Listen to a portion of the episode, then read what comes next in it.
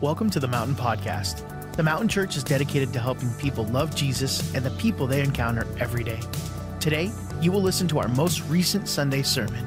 So sit back, relax, and let Jesus speak to you wherever you may be. And now, this week's sermon. I imagine, you know, as the buckets are passing, you can give, but I, I imagine that in this time and in this season, we're, we're doing a theme this month on worship. And I wasn't really planning on it, but God told me three weeks ago in, uh, in worship uh, to, uh, to preach on worship this month. And so that was cool. And so I, I didn't have to have any creative meetings about what to preach about uh, for February. I didn't have to talk to uh, a bunch of folks about, hey, what's God saying and doing? It was just pretty clear at that point what to do. And so I was really excited about it. And I'm also excited to carry this narrative and community as a non singer, non musician. I am really excited about this because a lot of times we translate worship to being a musical expression alone. And while music is very much a part of it, singing is very much a part of it, it is not the only part of worship. And so uh, I love what God creates in us. I love what God creates in this community. And I want to remind you uh, last week we talked about how worship is a praise story. You can see this in Psalms 8 and Matthew 21. You can see out of the mouths of infants and babes, uh, babies, he's ordained praise or established strength.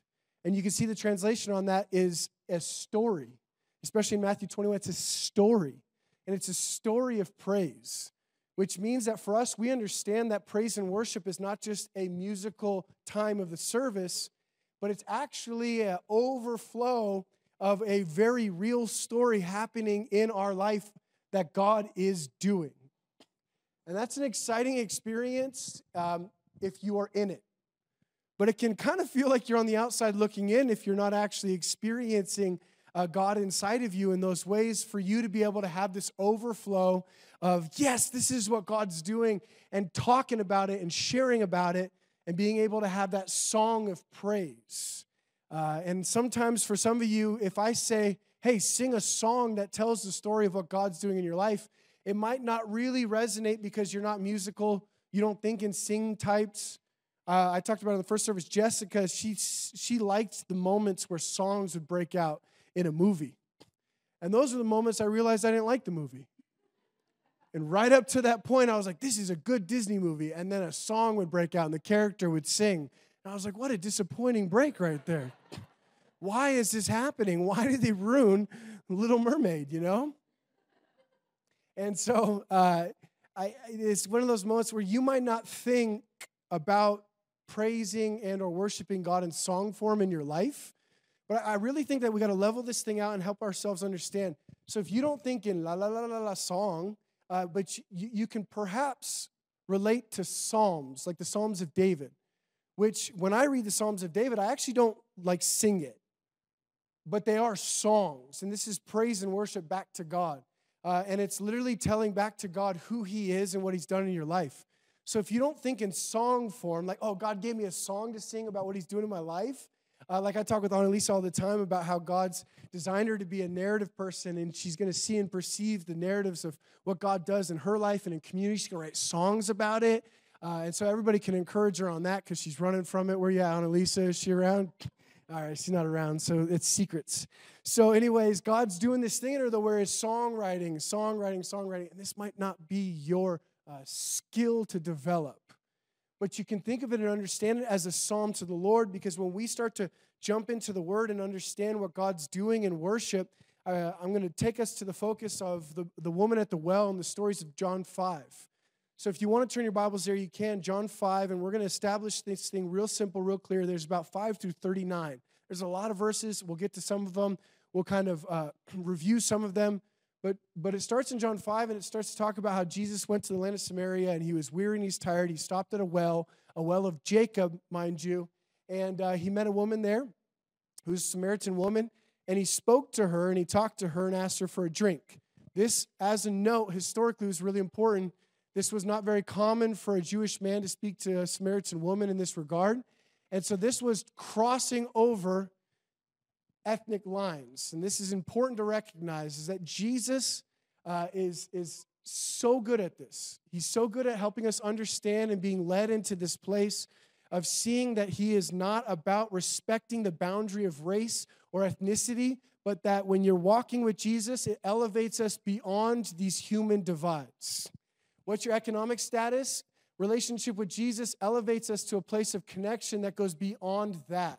So we don't just relate to each other racially or economically or even socially, but we relate to one another in what God is doing in our life. This is our common unifying ground. One Lord, one Father, one Jesus. This is our unifying grounds. We may have a lot of different histories, like this Samaritan woman versus Jesus uh, lineage history, but you gotta see that Jesus invites us to a journey that elevates us beyond these human divides. And you could see these ingredients take place in the Samaritan woman's life. And the reason why this is going to start to touch on worship is because this is about the story of the Samaritan woman encountering Jesus. And our story of encountering Jesus is the foundation of our praise, and it's the foundation of our worship. You and I really can't have a true and authentic praise and worship before the Lord if it's not intimate, if it's not real to us, if it's not personal. Otherwise, you're just part of a choir. Otherwise, you're just singing songs that others are singing, and maybe it's real for them, but it's got to be real for you. And if it's real for them, but it's not real for you, ask God for it to become real for you. Ask God, like really ask God, like, God, live in my life. Show up in my heart right now. Fill me with your spirit. This is the way. You know, this is the way we walk is that when you aren't filled with God, you ask God to fill you. When you see others being able to authentically praise and worship God, like, look what the Lord has done. Remember that song? Look what the Lord has done. Remember that song? My snaps were off, I know. He healed my body, he touched my mind, he saved me, right? So these it's talking about a real effect that Jesus has had in their life. And true praise and true worship is if that's actually happening to you. But if he hasn't healed your body, then it's not a true song of worship and praise to you yet. It's true to someone else, but true praise and true worship, as we're going to see in this Samaritan woman's story, is when it's actually taking place in your life. And it is a witness then that you are shouting, dancing, singing back to God and others the true story of what God is doing in your life. This is true praise. Like, Hey, I got a real story to tell you. And here's my story. Here's what God's done in my life. He's liberated me from the power of lust. He's broken an addiction to pornography. He's snapped rage and bitterness and anger in my life as a shield and as a strength. Like I could tell you the testimony of what God's done in my life. And when I sing songs, I could sing for an hour, hour and a half, two hours, three hours, four hours, whatever amount of time. I might get a little tired, need to eat, maybe need to laugh a little bit, say hi to some folks. But I can sing for a really long time on it because the actual well of what's taken place there runs deep to the very intimacy and personal effect of my life. But if rage still owns you, you might not have a whole lot to sing about. If bitterness still holds the deepest places of your heart, you might not have a whole lot to shout about. If you come in and you still got your chains and you still got your, your heavy weights of chains and shackles, you might not have a whole lot to dance about. So when I say, like, when I encourage praise and worship, when I encourage us to go to those places, I don't want you to act like you're free. I don't want you to act like it runs deep for you. I want you to actually experience God in those places of freedom, in those places of depth. It's going to be risky. It's going to feel vulnerable. It's going to feel a little bit odd. It might even make you feel imbalanced because you can't lend to your own strengths anymore. But I want to invite you to true freedom, to true encounter with Jesus, to the true deep things of God. So this is the difference between a pastor wanting a church to look good versus be good. I don't want a dancing church if you're not dancing truly inside of your spirit. I don't want a singing church if you don't have a song to sing about God. So, this is what Jesus longs for in relationship. I'm going to skip to a certain part of this where, and I'm going to kind of bounce around a little bit, but he, he says to her, just so you know why I'm saying it's got to be true. There's, there's this understanding we've got to have that this thing's got to be true to us. And you can see he, he says this to her at, at some point where in verse 21, it says, Jesus said to her, Woman, believe me, the hour is coming when neither on this mountain nor in Jerusalem will you worship the Father. You worship what you do not know. We worship what we know. For salvation is from the Jews, but the hour is coming and is now here. So things are changing when the true worshipers will worship the Father in spirit and in truth. For the Father is seeking such people to worship him. God is spirit, and those who worship him must worship in spirit and in truth. So if it's not real to you, allow yourself to experience God so it becomes real. This is the this is the break point, right? When you realize that you don't know God, don't act like you know God. You don't need to act. The acting doesn't achieve anything for you spiritually. The acting for me doesn't achieve anything spiritually. I just talked to Pastor on uh, Thursday. We talked for like three hours on a thing I'm wrestling with, and uh, it was like a it was like this sword that I was carrying around, right? Not a sword of the Lord, not a sword of the Spirit, not a sword of the Word, but it was this sword, this place of protection, this place of violence inside of me towards a specific thing. And it was it's been there for a bit, and, and so it's three hours. This guy goes for it with me. Three hours at a Waffle House at a Waffle House. I'm never going to forget this Waffle House. I'll go there, I'll walk by, I go, that was cool. because at some point, you know, I recognize, I go, oh, I'm holding a sword. Like, I've got a sword. Holy smokes. I've got to leave this sword here today. And I texted him in worship. I said, I left the sword at the Waffle House. I left the sword at the Waffle House because I, I, I, realized in worship, like, there wasn't this, uh, this drive towards anger towards protection or towards violence in a certain thing, I realized that I was at peace with it. I realized that I had joy. I realized that I had an overwhelming amount of life on me in that area. So when I'm worshiping God today, I'm like, come on, yes. When I'm talking, when Mikey's talking about healing today and God healing people today, I know He's physically healing people, and people came to my heart and mind to pray about that, but I'm also celebrating God's nature that heals because he healed me on Thursday of something. I'm like, "Woo! come on, yes. That's a wound you healed me of, God. And I'm so grateful that I don't have to carry a sword of vengeance in the place of woundedness.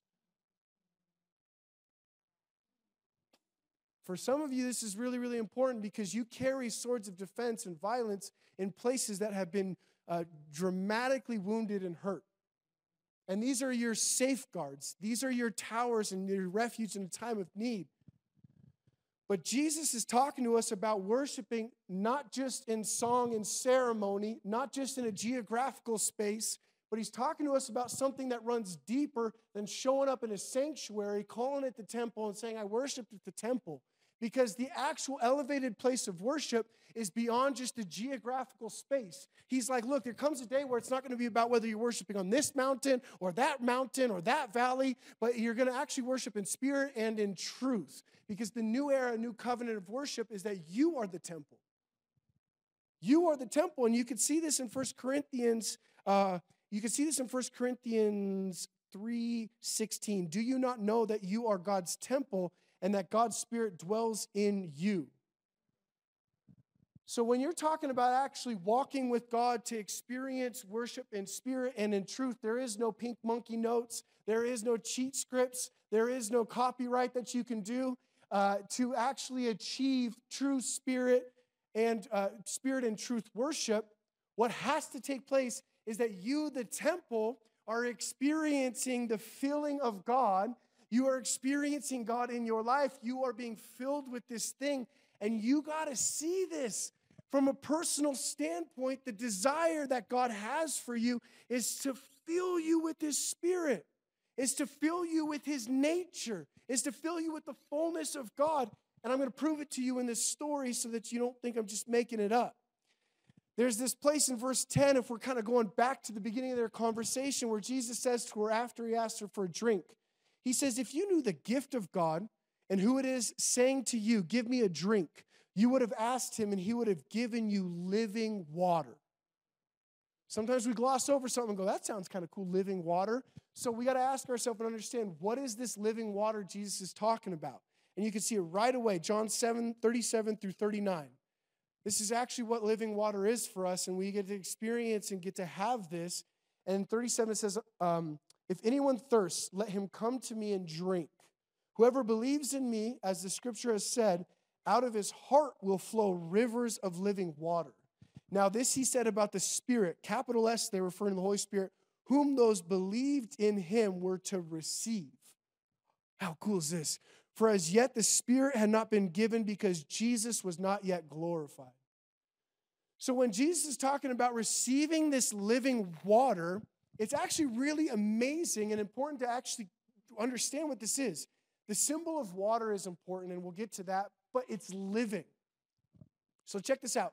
When you, as the temple, receive the fullness of the Holy Spirit, you're receiving the fullness of God. You know this, right? You may not be a perfect match to what lives inside of you, but nonetheless, you have actually received the fullness of God in your life. So all of God lives inside of you. This is a fact. All of the Holy Spirit, not just the part that you've come to reflect, all of the Holy Spirit. That means that there is something living inside of you that thinks different than you think, that feels different than you feel, that walks different than perhaps you're walking. Is important to understand because when I ask you to discern or to reflect or to repent, I'm not asking you to discern, reflect, and repent on something that's up here. I'm actually, actually asking you to discern, reflect, and repent on something that lives inside of you. That's your compare and contrast. Like I was with Presley the other day and we were doing the, hey, what's different about these two pictures thing? And you circle it. And I've actually never known, are you supposed to circle both in the areas that there's a difference or just the one that has the object that makes it different? I've never really understood that. But nonetheless, here we are. She's discerning and comparing and contrasting the differences. The same thing takes place with us. Is hey, okay, so if you ask me the question, what's wrong with you? A terrible formula for Christianity is for you to compare and contrast to a Christian that's over there. This is a terrible, insecurity inducing formula of Christianity. The best one is to actually reflect on God and the differences between Him and you. Now, first, this is going to be devastating. At first, it's going to be like, oh, woe is me, I'm a man of unclean lips. You're going to see the depravity of your desires in your flesh. You're going to see the, the true perversions that exist inside of you in comparison to Christ. Now, don't alleviate it by going, but at least I'm not as bad as sinner A or sinner B. Don't alleviate it because what's coming after the wave of God, woe is me of men of unclean lips, is the purification process that God does with you. He touches the cold of the lips and he cleanses you, he purifies you. It's an act of God for you to actually become like him in the blood of Jesus. What can make us white as snow? Nothing but the blood of Jesus. So you reflect not so that you can gain the power of change, you reflect so that you can gain the power of understanding the difference between you and God and your desperate need for God to do a miracle. We compare and contrast. We see that thing living inside of us that my mind doesn't match it. Like I've been growing in business and I recognize that my business mind doesn't even get close to matching Christ's business mind. I'm like, wow, I have a wow. Holy smokes, look at Lord. There's a lot there oh boy, here we go. And you start to recognize these things and you start to see this living water inside of you. And, and I, I like what the Samaritan woman said here. She said, Where do you get the living water? Are you greater than our father Jacob? This is so interesting to me. And then later on, she actually talks about, about, um, about Jacob again and what I want to draw this reference to is that sometimes we are imprisoned by our imagination of what God can do simply based on what's happened in our generational line. And so we're like, hey, this is who I am, this is how I'll operate. And, and you may not realize it, but you're following the manual of your generational blessing and generational curses. And you're like, yeah, so you're saying this thing about worship can happen anywhere, but are you really better than Jacob? Because he built this well. He dug this thing. Are you really better than those things that said this is how it ought to go? And I see this allegiance in us to the way we do church, to the way we worship. Some folks like 15 minute worship sets, in and out. Let's do this. Keep it upbeat, keep it happy. keep it going for it. Some folks are like, Jesus doesn't come if worship's not at least an hour. And so you can kind of start to see, like, even musical genres. Uh, I, I, I used to not like country music. And as of like the last six months, I've had a country revival in my life, guys. It's really, for those that don't like country, you'll be sad to know you lost one. For those that love country, you'll be happy to know you gained one. But I also like all the ones I came from too. So there's this, there's this uh, preference that we start to build in our humanity that you got to understand that God's not subscribed to that magazine of partiality. He's no respecter of persons, which means whether it be gospel music, whether it be Hillsong type music, whether it be some kind of hodgepodge of Maverick that has a little bit of those other tones, whether it be kind of some more Hispanic kind of bass flavors. Look, God doesn't subscribe to any of these magazines as the box that He has to live in. These are just genres. These are the way our family's done it, but they're not even necessarily the way God has ordained us to do it. Like even the way we do it now, right? Where it's like the guys are up there and we're here. Like this isn't ordained by God. This isn't structurally biblical and sound in the way like this is the way it has to go. This is the way it goes because of our humanity, because we've built habits and tendencies and expectation patterns. But when it comes to God, He's like, look, this is not what it's about. It's not about how Jacob did it.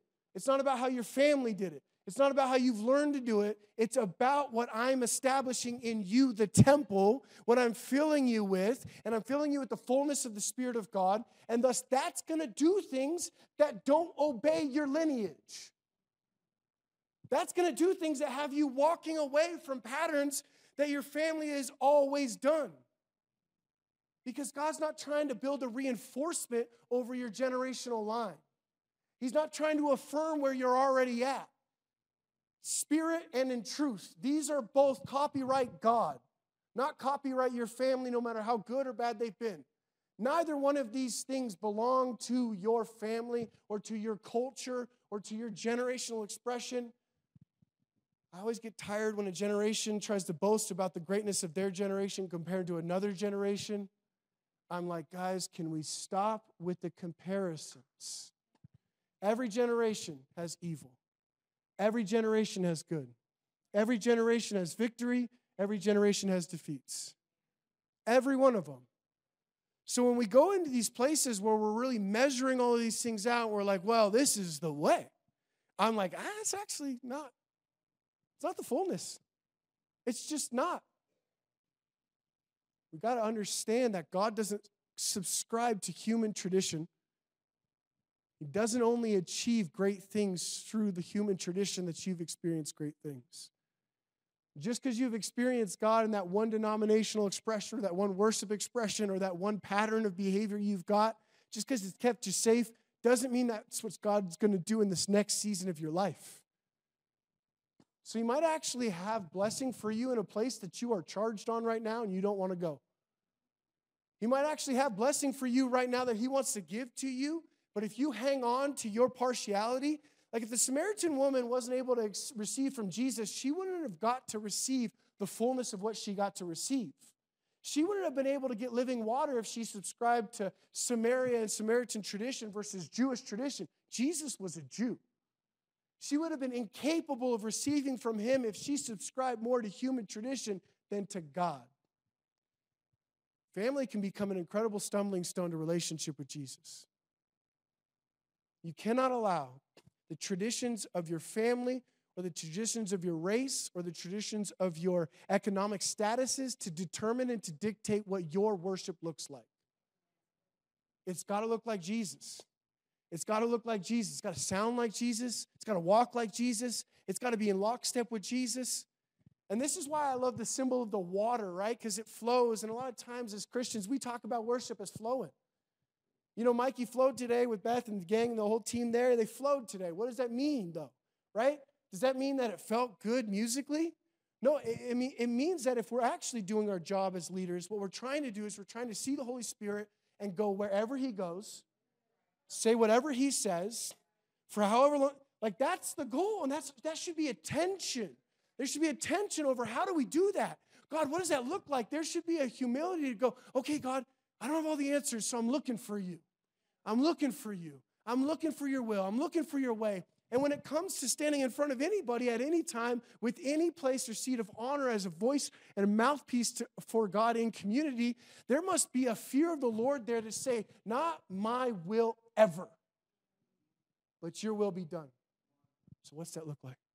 Are you healing right now? What are you healing? Are you delivering right now? What are you delivering? Are you singing right now? What are you singing? Are you preaching and teaching right now? Are you delivering right now? Are you imparting right now? Are you blessing right now? Are you connecting right now? Are you loving right now? Are you doing all of it right now? And then how does that take place? What do I do with that? How do I help that? Where do we go? How do we get there? This is my goal. No other goal. No other goal, but God, what are you doing? And so if we're flowing with God, and, and Jesus says you'd be filled with living water, and this water is the Holy Spirit, it's like, okay, so there's a there's a flow to this, huh? So if the Holy if I'm filled with living water, there's life to this water. Where's it going? What's it doing? What's it saying? Maybe you're not supposed to quote unquote do anything, just keep worshiping because God's doing a thousand things in, in everybody in the room. And how fun is that? So I'm a pastor, so I get I get I get the beauty and the luxury of hearing people tell me what they were experiencing with Jesus after the service. I can't tell you how diverse it is. It's wild. One person's being healed of a grieving journey and a process, and God is present with them. Another person's getting delivered from addiction. Another person's like, the Holy Spirit is super amazing. And to another person, he's saying, he's confronting them for sin. Spirit and truth. So if you're in deception, God's going to show up not just in an affirmation, but also a confrontation. Oh, it's pretty exciting stuff. He says it to the woman. He says it right here. Let's, let's check this out. And then we're going to get into some things. He says, he says, go call your husband, verse 16, and come here. The woman answered him, I have no husband. Jesus said to her, You are right in saying, I have no husband, for you have had five $5. And the one, the one you have now is not your husband. What you have said is true. The woman said to him, Sir, I perceive that you are a prophet. Very astute, very, very, very astute. So all of a sudden, what do we see here? This is in the context of him establishing what it means to truly worship, a true intimate relationship with Jesus. It's actually cannot be devoid of truth. So if you're quote unquote in sin, a true worship life will encounter the truth of Jesus and be called to repent. We separate out all the functions of the Bible into a service time. So, like the repentance time is after they're done preaching, a lot of times. Some kind of altar call, call to action thing, right? But like this is only because of the way human beings experience things. A lot of times, like we long for like just like very simple, simple measures of community interaction.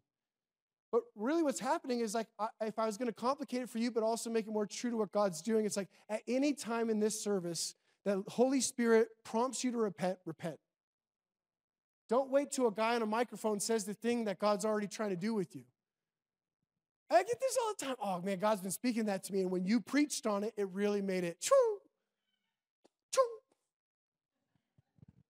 If we were to move into a Holy Spirit context, Jesus not on earth, this Samaritan woman would have actually experienced this in her spirit.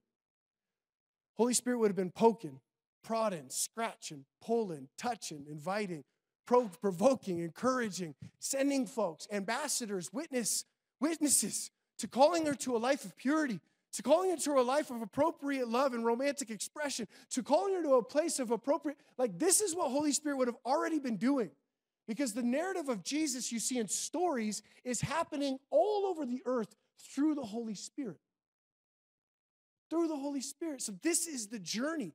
Is that we're, we're living our lives and, and true worship in this place as a family, as a corporate expression, gets quote unquote powerful when we individually are exercising intimacy in our temple, are exercising a yieldedness in our temple. Like this body of mine is a temple of the Holy Spirit.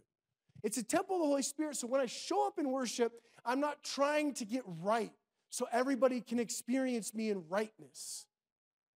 This isn't the objective, that's just performative worship culture that tries to look good for its peers in a gathering Sunday space, that's controlling and measuring its behavior for two hours just so others think they're doing it right. And if you're broke, don't act not broke.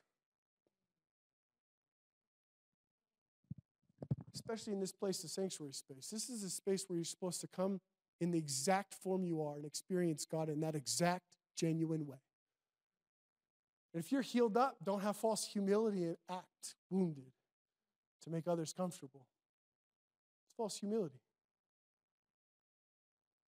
So, my, my encouragement and why, the reason why, as a pastor, I like to talk about worship is because I'm not doing chord structures and notes. I'm not putting together music or harmonies or some kind of vocal blends or band stuff. I'm not training up those instruments.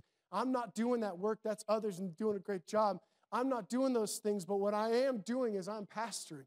I'm shepherding. I'm speaking the truth and love to these places of life. Like the life of each individual in this place has to be one that magnifies the Lord with its witness and its testimony. Are you being active in it? Because the Samaritan woman, she went out into the city and said, Hey, I just experienced something that it's got to be a prophet. Like it's got to be real. And then brought people to Jesus because of her experience with Jesus. If it's hard for you to evangelize and tell people about Jesus, it might be because he hasn't healed you, or you haven't let him free you, or you haven't experienced him in a real way. Because when you've experienced Him in a real way, you're not ashamed of the story that He's done in your life, and it's not foreign and alien, and you're not repeating or rehearsing some kind of other evangelistic measure and tool where you hand out a track. All you're doing is sharing your life, and your life has had Jesus impacted. Folks get saved in a life on life way, not a rehearsal of a script that's meant to put together the story of Jesus well. Even the gospel of Jesus, the story of Jesus, the good news of Jesus, it really resonates in truth when it's reflected in a person's life. Like God is good, He died on the cross, He rose from the dead so that I could be free from sin and its effect on my life. Let me tell you about how that's taken place in my life. Let me tell you the freedoms I've experienced that my family hasn't ever experienced. Let me tell you about the things generationally that God has been able to do in me that my family never got to do, never got to taste, never got to see, that Jacob, all the way going back to the Old Testament, never got to experience. Let me tell you about the proofs. Let me tell you about the evidence. Let me tell you about the things God did. Let me tell you about my life, and Jesus is all up in that thing. All of it. And that's praise, that's worship, and that's true praise and worship. Look what the Lord has done in my life. Look what He's done in my life. Look what He's done in my life. Look what the Lord has done in my life. This is magnifying the Lord. It's magnifying the story of God, the witness of God. Look what the Lord has done in my life. If I could do anything today to you, it would be to give you the courage to live a real faith filled life in Jesus to believe that He can actually do a work in your life, that He can actually free you from sin and its effect, that He actually breaks strongholds, that He actually towers above the power of sin and breaks it over your life, that He's greater than your chains, that He's greater than your sin, He's greater than your perversions, He's greater than your impurities, He's greater than your fears, He's greater than all of your baseless humanity that doesn't know God. He's greater than all these things. So I would implore you, I'd encourage you, I would edify you, I'd provoke you, I'd even challenge you to trust that God can change your life and to not move forward with a fake Christian expression that doesn't ask for it. Courageously ask God for real change, for real transformation. Get desperate for it. Get desperate for it. Get desperate for it recognize that you're actually thirsty and you want living water. And in the Bible, it talks about this living water, this eternal spring wells up inside of you. So when you invite the Holy Spirit in your life, what you're asking for and what you're actually inviting into your life is an agent that works apart from your will and your understanding, and it actually starts to bubble up and well up, and a work's happening inside of you. It's doing something, it's going deeper, it's going deeper, it's softening the ground, it's bringing up those hard places, it's bringing life, it's bringing life, it's bringing life. So to every dead spot, Jesus wants to visit and bring life. To every place of despair, to every place of despondency, to every place of failure and imprisonment to sin and its power on your life, to every place that has actually been possessed by evil, driven by selfishness. Every place of brokenness in marriage, every place of brokenness in finances, every place of brokenness as a father and as a mother, every place. I remember when I had Brightly, and we got to wrap up, but I remember when I had Brightly, I was terrified. She's my oldest girl. I was terrified about being a father of a daughter. Any other fathers terrified? We're, we're terrified. I was terrified. I had my son first. I was like, I get it. I get it, you know? Mountain mover, dude. Let's go, bro. Let's knock down some stuff. Let's get tough. Let's get strong. Let's get mighty. Let's also love the Lord and, you know, experience Him emotionally. That's great too. I get it, right? I had Brightly, and I was like, oh my gosh, this is a little, a glass figurine. What do I, is this a glass, am I going to break her? And so I, I spent like 30 days praying over it. I got right away the prophetic vision of what Brixton was, right? God told me in the NICU, like within six hours of him being born. He starts prophesying to me about Brixton. I start singing a song in the NICU. That was awesome. and I start praying and prophesying over my son, put his hand on his chest. You know, this whole cool story, I'll tell you about it sometime. I've already told you about it. But brightly, it took 30 days of really reflecting on myself and who I was. Was I good? Was I not good as a man? Was I going to destroy the innocence and the purity and this beautiful, beautiful little dove figurine thing sitting in the crib? And I, so I had this whole thing on it, and I was like, man, God, like, what is this even supposed to mean? And like, yet last night it was so funny because if I hadn't gone to this place yesterday, I would have been tore up because the Galentine's, the women's Galentine's thing happened, right?